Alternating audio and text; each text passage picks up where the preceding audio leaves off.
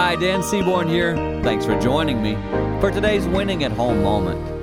Life has a way of putting us in situations where we have to make decisions. Now, some of us think through our decisions. We go, what would happen if I make that decision? What will be the yield, the result? How will I come out in the end? Others of us live for the moment, baby. We're just going to do it, and whatever happens, happens. And usually, that doesn't work out maybe the way we're hoping. Today, I speak to you for a moment about making wise decisions and not decisions that look foolish. I tend to be a person who just makes quick decisions. So to all of you who are like me, take a second, ponder a bit more.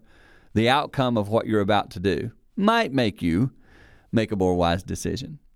Making good choices, wise decisions, ridding ourselves of foolish decisions is one of the best ways we can continue to move forward and win at home.